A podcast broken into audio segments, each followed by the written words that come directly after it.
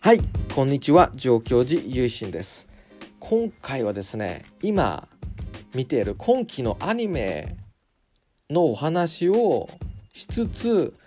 仏教のお話にもつなげていきたいなっていう、ある意味いつものスタイルでちょっとやっていこうかなと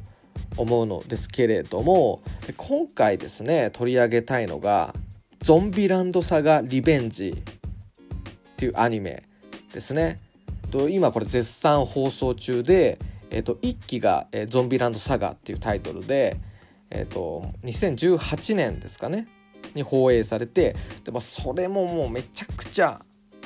好きなんですよ。でこれはどういう話かっていうと、ゾンビとアイドルものっていうか、ゾンビの女の子たちがアイドルグループを結成するっていうのが大まかなこの柱っていうかコンセプトなんですね。それでこう元気をなくしてしまった、活気を失ってしまった佐賀県を救う、そのためにアイドル活動をしていくっていうゾンビランド佐賀プロジェクトっていうものがこうその物語の背景にあって、その佐賀のために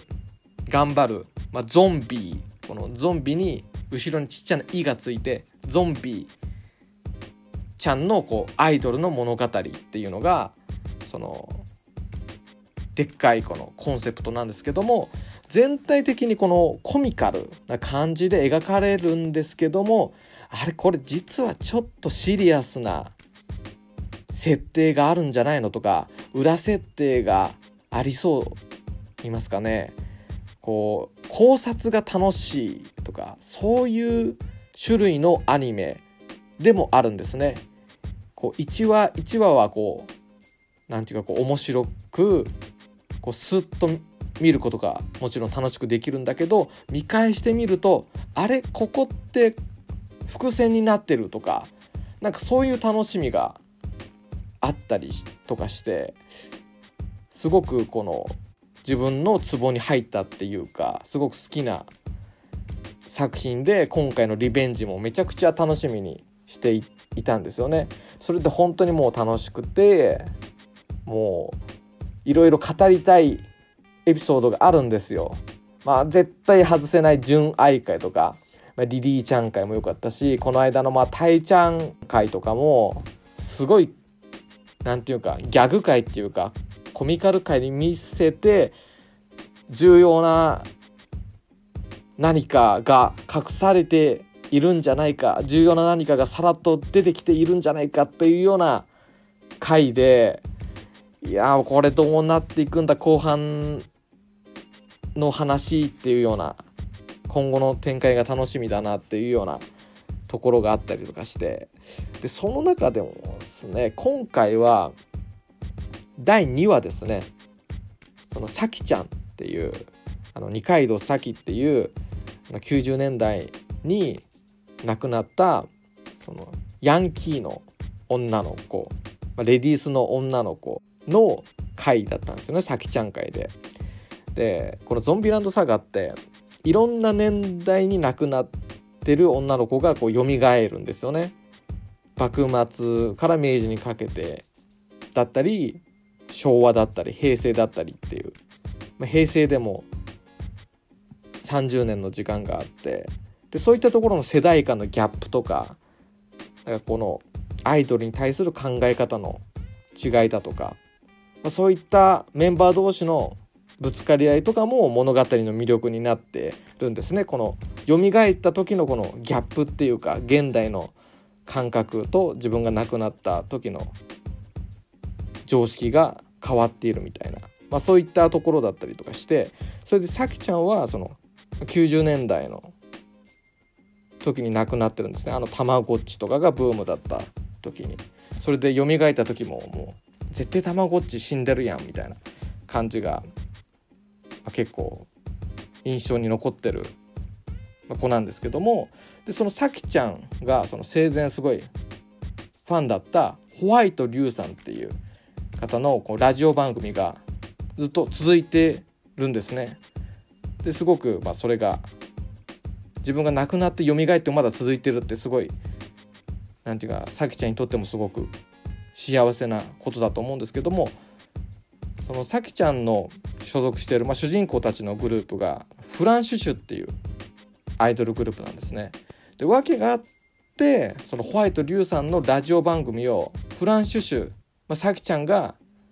リーダーなんですけどもその引き継ぐことになるんですよ。でこれがなんていうかこの現実の世界ともリンクしてて FM サガだったかなと思うんですけども、その番組で今そのゾンビランドサガのフランシュシュのラジオが放送されてるっていう現実にっていう、そういったところも本当に細かいですよね。このコラボのコンセプトっていうかが、そういうところが本当に楽しめる細かいアニメなんですけども、そのこのホワイトリュウさんの意思をサキちゃんたちがこう引き継いでいくんですよね。でこれが僕はちょっと仏教のお話っていうか仏教を感じたんですけども、親鸞上人っていう浄土真宗開かれたお坊様がですね教行信証っていうお書き物を記すんですけども、そこの一番最後のところにですね中国の道釈禅師様が、安楽集というものを記すんですけども、その安楽集に書いてある言葉を引いてるんですね。でそれがどういう言葉かっていうと、先に生まれんものは後を導き、後に生まれん人は先をとぶらえ、連続無遇にして願わくは苦しせざらしめんと欲す、無辺の生じ界を尽くさんがためのゆえなりとというふうに引用されてるんですね。でこれはどういうことかっていうと、かなり簡単にまとめてちょっと僕なりにご説明させていただくと、前の人つまり先人を今の時代に生まれた、例えば僕たちはそれを尋ねなさいと、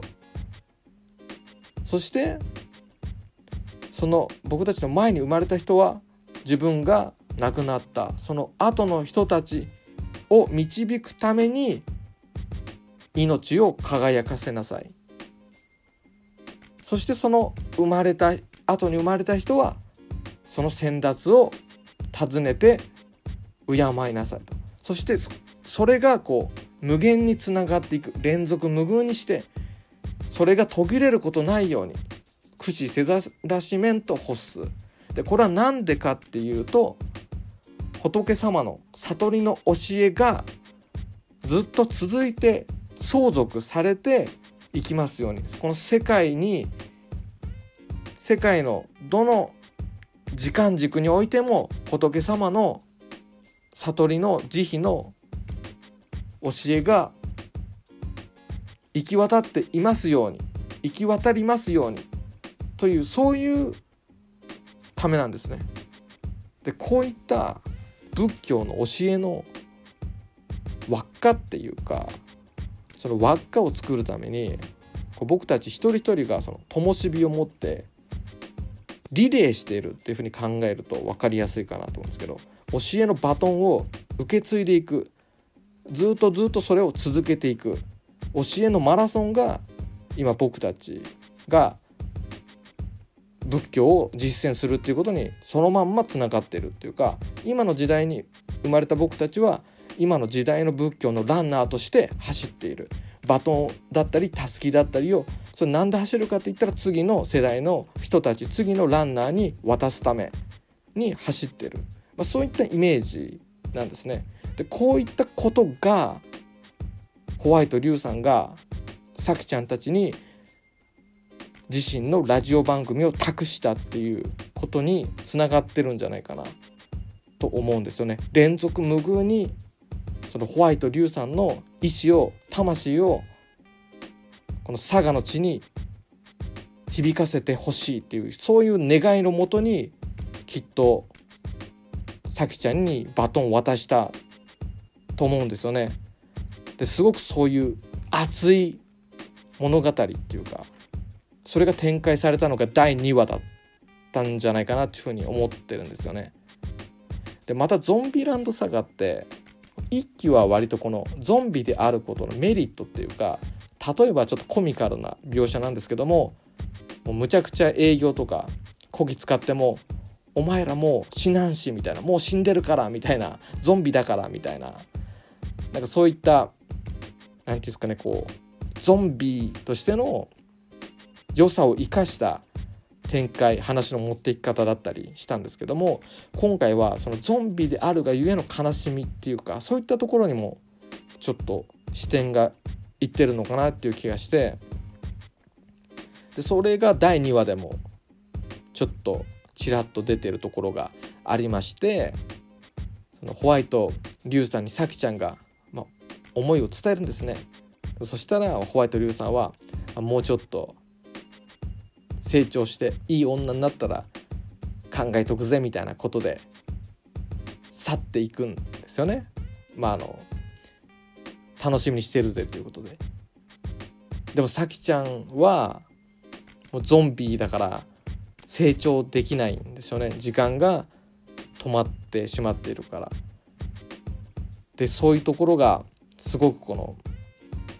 人とゾンビの関係性っていうか、時間がこう止まってるんですよ。このホワイト龍さんは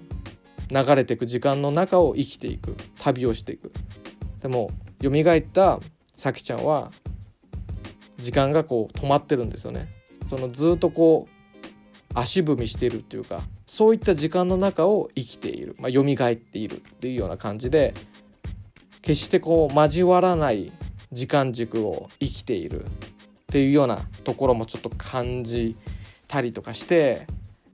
うわー切ねえっていうようなところもあって、すごく2回目にしてもう泣き回が来たなって思いましたね。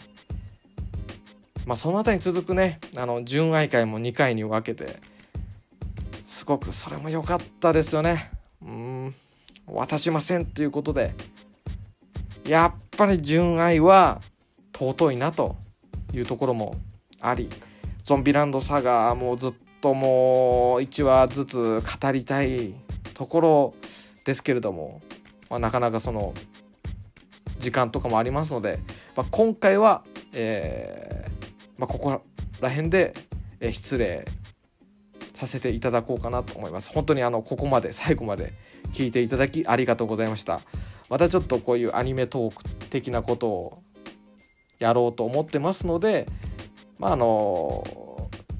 楽しんでそういうアニメとか好きな方は聞いていただけたら嬉しく思います。それでは最後までお聴きくださりありがとうございました。合唱何万ダブ、また今回もねオープニングが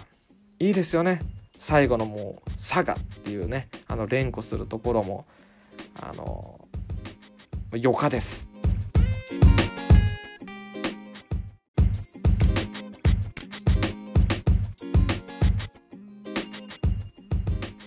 この番組では皆様からのご意見ご感想、トークテーマのリクエストを募集しています。宛先は概要欄にある僕のツイッターアカウントまで、リプライや DM でお待ちしております。